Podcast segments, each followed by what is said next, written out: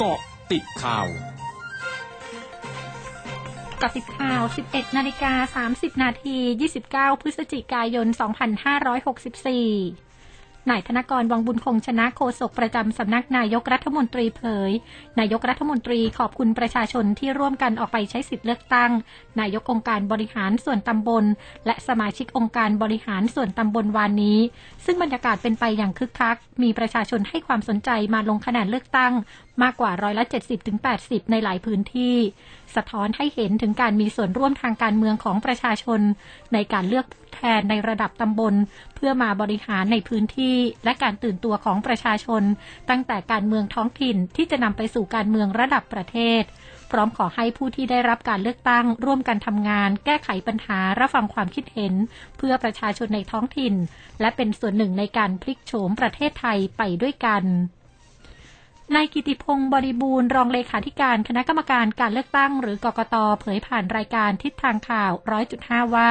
ภาพรวมการจัดการเลือกตั้งนายกองค์การบริหารส่วนตำบล และสมาชิกสภาองค์การบริหารส่วนตำบลวานนี้ เป็นไปด้วยความเรียบร้อย พบกรณีการกระทำผิดกฎหมายเลือกตั้ง อาทิการฉีกบัตร และการถ่ายภาพบัตรเลือกตั้งที่ลงคะแนน ซึ่งได้ควบคุมตัวส่งพนักงานสอบสวนแล้ว ส่วนข้อร้องเรียนเกี่ยวกับทุจริตเลือกตั้งมีอยู่มากกว่า 200 เรื่องโดยกกตจะทำการสอบสวนและรับรองผลการเลือกตั้งอย่างเป็นทางการภายใน 30 วันหลังจากวันเลือกตั้ง พร้อมเน้นย้ำประชาชนที่ไม่ได้ออกไปใช้สิทธิ์ ให้เร่งดำเนินการแจ้งสาเหตุที่ไม่ไปใช้สิทธิ์ ภายในวันที่ 5 ธันวาคมนี้ เพื่อป้องกันไม่ให้ถูกจำกัดสิทธิทางการเมืองเป็นเวลา 2 ปี ผลเอกประวิตยวงสุวรรณรองนายกรัฐมนตรีเน้นย้ำจุดยืนของรัฐบาลในการป้องกันและปราบปรามการค้ามนุษย์ โดยให้ถือเป็นวาระแห่งชาติที่ต้องร่วมกันทำงานหนักจริงจังและต่อเนื่องมุ่งความยั่งยืน โดยยึดผู้เสียหายเป็นศูนย์กลาง เพื่อเร่งค้นหาและให้การช่วยเหลือเหยื่อตามหลักสิทธิมนุษยชนโดยเร็ว โดยเฉพาะเด็กและสตรีที่ถูกกักขังหน่วงเหนี่ยว และถูกบังคับข่มขืนทรมานจิตใจ พร้อมขอให้ร่วมกันถอดบทเรียนการทำงานที่ผ่านมา โดยเฉพาะสำนวนคดีเพื่อนำมากำหนดหลักการขั้นตอนและแนวทางปฏิบัติร่วมกันให้ชัดเจน ในการขับเคลื่อนป้องกันบังคับใช้กฎหมาย และแก้ปัญหาการค้ามนุษย์ให้มีประสิทธิภาพมากขึ้น โดยตั้งเป้าเลื่อนระดับเป็นเทียสองให้ได้ในปี 2565นายแพทย์ยงผู้วรวันหัวหน้าศูนย์เชี่ยวชาญเฉพาะทางด้านไวรัสวิทยาคลินิก ภาควิชากุมารเวชศาสตร์ คณะแพทยศาสตร์ จุฬาลงกรณ์มหาวิทยาลัย โพสเฟซบุ๊ก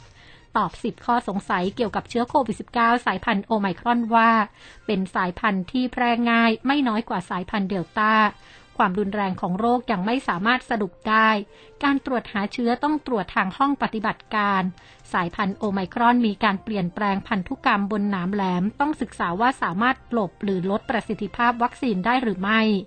เป็นปัจจัยเร่งในการพัฒนาทั้งวัคซีนและการรักษา ต้องให้ข้อมูลที่ถูกต้องตามเหตุผลทางวิทยาศาสตร์ มากกว่าความรู้สึกในการสื่อสารกับประชาชน ต้องเร่งวิเคราะห์ทางวิทยาศาสตร์ และถอดรหัสพันธุกรรมเพื่อเฝ้าระวังในประเทศไทย การฉีดวัคซีนยังช่วยลดความรุนแรงของโรค ลดการป่วยที่ต้องเข้าโรงพยาบาลและการเสียชีวิตได้ ต้องเฝ้าระวังการเดินทางข้ามชายแดน โดยเฉพาะทางอากาศ และทุกคนยังต้องช่วยกันยกการ์ดสูงป้องกันเชื้อโควิด -19 เช่นเดิม ช่วงหน้าคืบหน้าข่าวอาเซียนค่ะร้อยจุดห้าคืบหน้าอาเซียน นายกรัฐมนตรีอิสมาอิลซาบรียาคอบของมาเลเซียเยือนสิงคโปร์อย่างเป็นทางการครั้งแรกวันนี้ และเป็นการเยือนสิงคโปร์ของนายกรัฐมนตรีมาเลเซียครั้งแรกในรอบมากกว่า 3 ปี โดยนายอิสมาอิลซาบรีจะเป็นสักขีพยาน ร่วมกับนายกรัฐมนตรีลีเซียนลุงของสิงคโปร์ในการเปิดดำเนินการช่องทางการเดินทางของผู้ฉีดวัคซีนโควิด -19 ที่คอสเวย์ที่เชื่อมระหว่าง 2 ประเทศ นายกรัฐมนตรีฟูมิโอคิชิดะของญี่ปุ่นเผยวันนี้ญี่ปุ่นจะพิจารณาดำเนินมาตรการด้านพรมแดนที่เข้มงวดขึ้น หลังจากพบการระบาดของเชื้อไวรัสโควิด -19 สายพันธุ์โอไมครอนในทั่วโลก และจะประกาศในเวลาที่เหมาะสม ขณะที่วานนี้ญี่ปุ่นปิดพรมแดนระหว่างสำหรับชาวต่างชาติที่เดินทางมาจาก 9 ประเทศ ซึ่งรวมถึงแอฟริกาใต้ สำนักสถิติเวียดนามเผยการส่งออกของเวียดนามในเดือนพฤศจิกายนนี้ แตะระดับ